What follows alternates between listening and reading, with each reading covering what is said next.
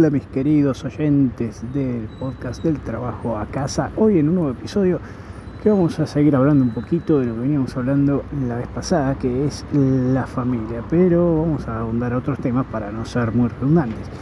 Eh, hoy volviendo del trabajo ya con moto nuevamente, así que el audio como verán es diferente al del día de ayer, eh, pero eso no quita que pueda hablarles con alegría. Aunque, bueno, obviamente el ruido de fondo pueda llegar a molestar. Saben que esto se graba en crudo y sin edición, mientras voy justamente de la oficina a mi hogar, esperando que el día no sea tan nefasto como los anteriores y repetitivo.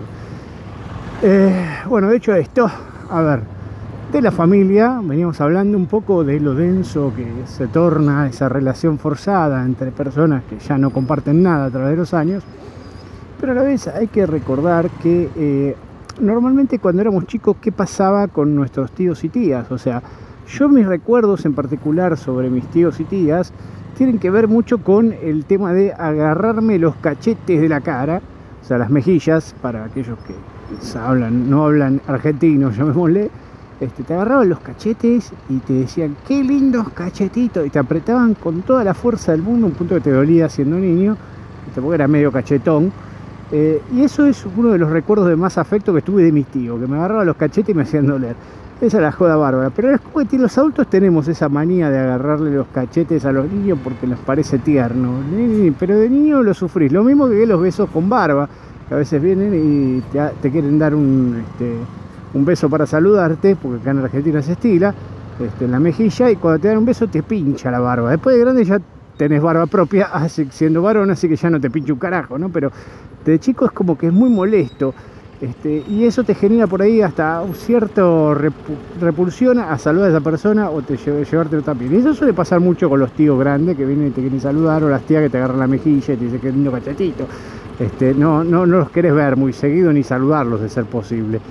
Eh, una de las cosas más molestas de los saludos familiares es que generalmente se dan en el marco de una reunión familiar que suelen ser esas reuniones extensas de Navidad, Año Nuevo, de las fiestas, eh, donde son muchas personas, o sea, por ahí van todos los tíos, todos los primos, la abuela, el abuelo, qué sé yo, es una mesa de 20 personas, no sé, o más o menos, pero por ahí andará el número, que uno saluda uno por uno como un pelotudo. Entonces, de niño uno le dice, no, tenés que saludar, querido. Entonces, tenés que acercar uno por uno a cada primo, hola, saludar con un besito, hola, saludar con un besito, hola.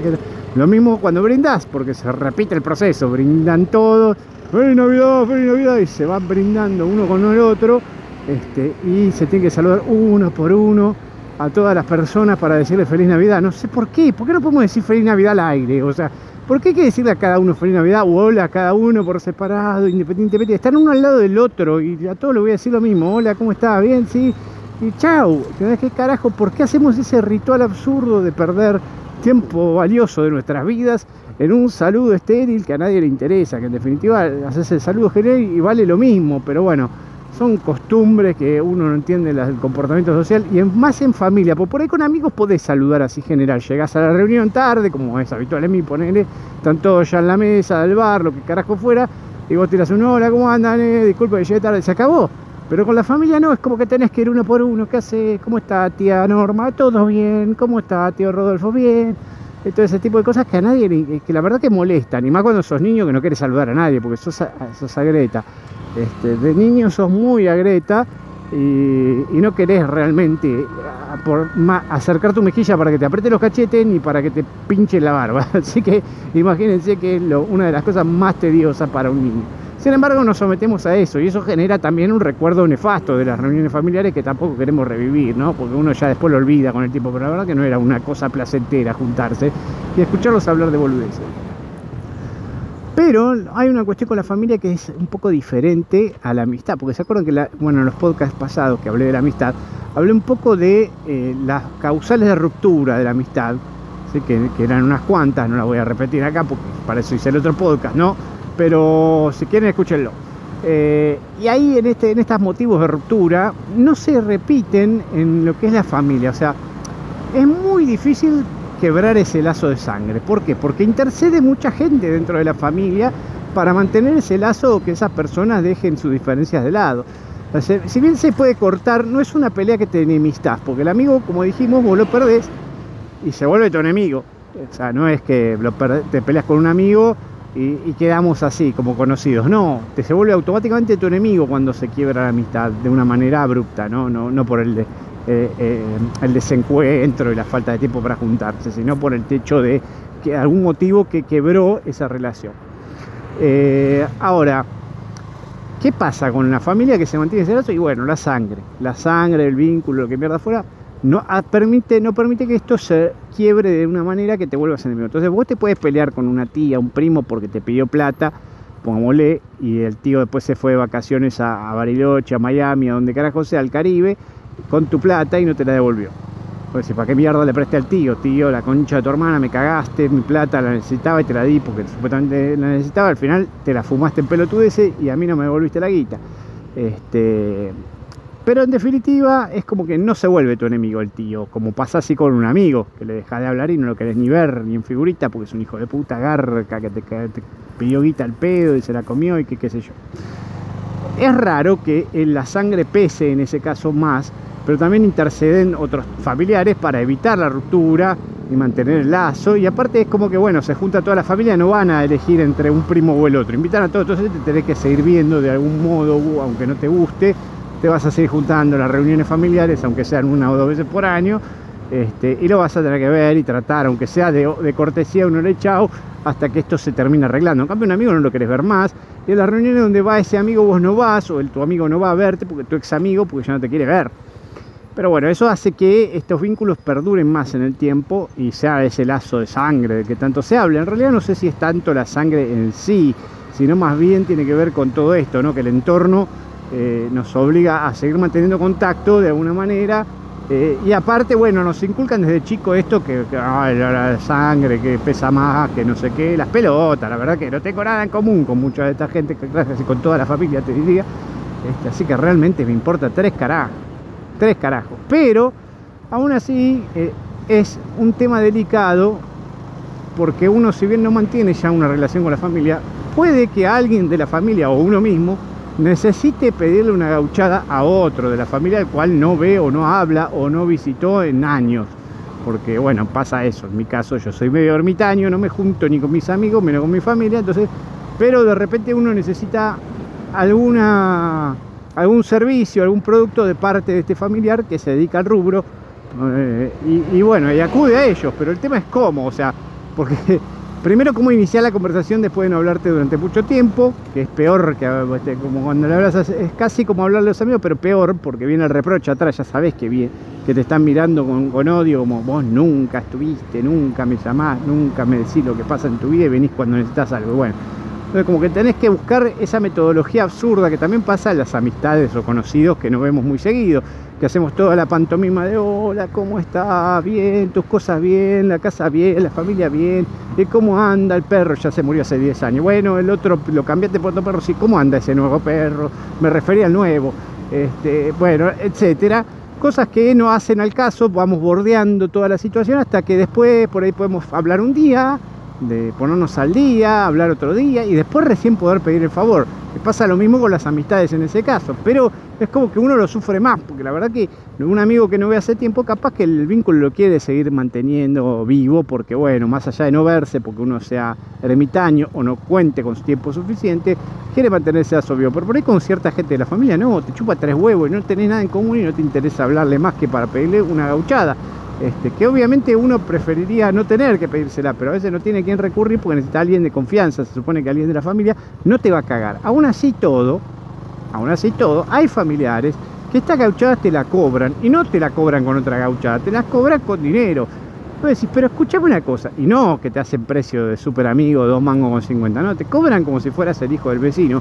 Vos decís, la puta que te parió, o sea, recurro a vos porque se supone que puedes hacer esto para mí, a un precio, al costo, digamos, de, lo que puede llegar a, hacer la molestia, este, y en vez de eso me querés romper el ojete. O sea, ¿para qué fui con vos? O sea, hubiera ido con cualquier hijo de veces, cualquier desconocido, le hubiera pedido y me hubiera salido lo mismo, o quizá más barato en algunos casos. Pero bueno, y aparte el vínculo que genera ese favor implica que como uno se lo pidió de gauchada, por más que te lo cobre y todo, es como que te sentís en una obligación, porque decís, bueno, si bien se lo pago porque trabajó tal, le, doy la plata que necesita, que me pide, aunque me parece un poco excesiva, este, te la voy a pagar, no pasa nada.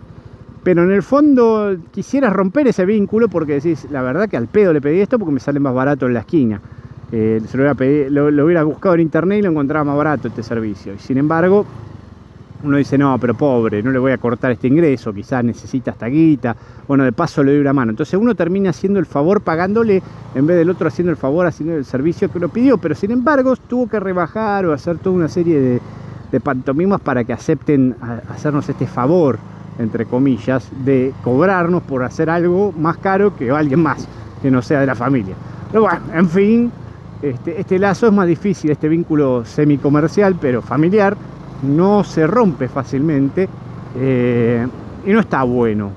También otra cosa que me ha pasado es que tener familiares que se dedican al comercio de determinados artículos y que nos traen eh, para cumpleaños de niños sus productos que venden.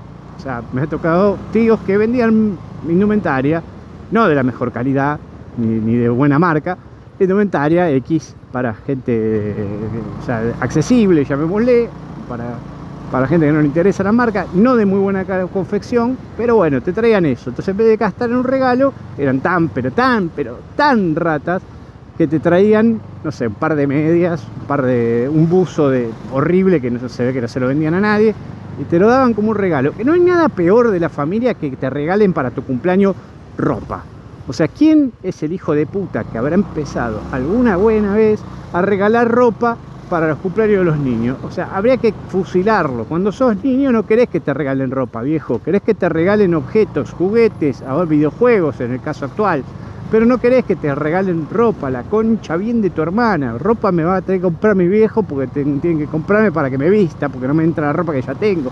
Pero es mi cumpleaños y quiero algo que me guste a mí, ¿no? Que algo que le facilite la vida a mis viejos. Igual, entre padres, ya uno cuando pasa a ser padre entiende el motivo del por qué regalo de ropa. Dice, bueno, le hago un, o sea, es un regalo, si le doy un juguete lo va a romper a los dos minutos y lo va a dejar tirado. Es cierto, la mayoría de los juguetes los niños lo dejan ahí abandonado o sea, es el entusiasmo, es el app del momento y después lo dejan tirado, no lo, usan nunca más en la puta vida y salen más caro a veces que una ropa que sí le van a dar uso y que le ayudas al padre, que es el que en definitiva eh, conoces más que al niño, ¿no? Porque se supone que no, va, no sos amigo del niño siendo un adulto, sino serías un pedrastra o un sacerdote con dudosa preferencia sexual, no sé, quizás, digo. Pero, eh, entonces ante esto el gasto que representa la ropa a veces es más beneficioso, incluso los padres sonríen, el niño no, pero los padres están felices. También tenés eh, la posibilidad de regalar dinero. Yo de hecho ahora últimamente ya me pudrí de, comprar cosas, porque hay que elegir, hay que ver qué le gusta al otro. Necesitas involucrarte para elegir un buen regalo. Cosa que no tenés ganas de hacer en tiempo. Entonces como no sabés qué mierda, aparte del 90% de las cosas, veces lo vas a, eh, vas a fracasar en tu selección, este, está bueno sí elegir algo que después justo da la casualidad que la persona, el niño que se lo regalaste, en la familia te lo das a tu sobrino, un muñeco, y lo ves todo, el día con el muñeco que le regalaste, te hace, te infla el pecho, te sentís un crack, decís, qué bueno, soy un campeón, mirá lo que le regalé. Ahora, dicho esto, no muchas veces pasa. Uno regala y muy pocas veces la pega con lo que quiere el sobrino entonces la mayoría de las veces este, ni siquiera lo va a usar, ni, le va a interesar lo que le diste, porque ya lo tiene repetido, o porque no le interesa ese personaje, o que hayas preguntado, por ahí no sé, le compraste una versión barata del juguete que quería y no le gusta, lo que mierda fue. Entonces a veces es preferible incluso regalar dinero y quedar bien, les digo, yo soy sincero. Bueno, yo llegué a destino, así que tengo que culminar aquí el episodio del día. Espero que les haya gustado. Si les gustó, califiquen el podcast ¿sí? de Trabajo Casa, se llama este podcast. Califíquenlo, compártanlo con sus amistades, díganle, che, escúchenlo, que está bueno, este muchacho es un pelotudo, pero te hace reír. Bueno, les dejo un saludo y los hablamos mañana. Sí, chao, chao.